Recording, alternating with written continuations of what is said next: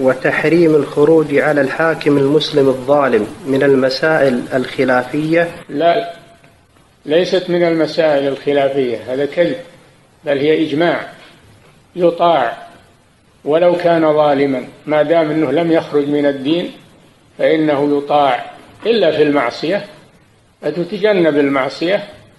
وأما أنه يخرج عليه لأنه ظالم فهذا حرام.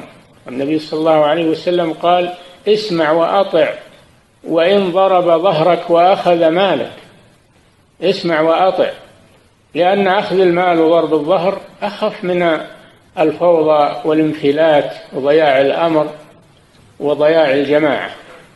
فهو من ارتكاب أخف الضررين لدفع أعلاهما وهذه قاعدة شرعية معروفة في الإسلام. نعم.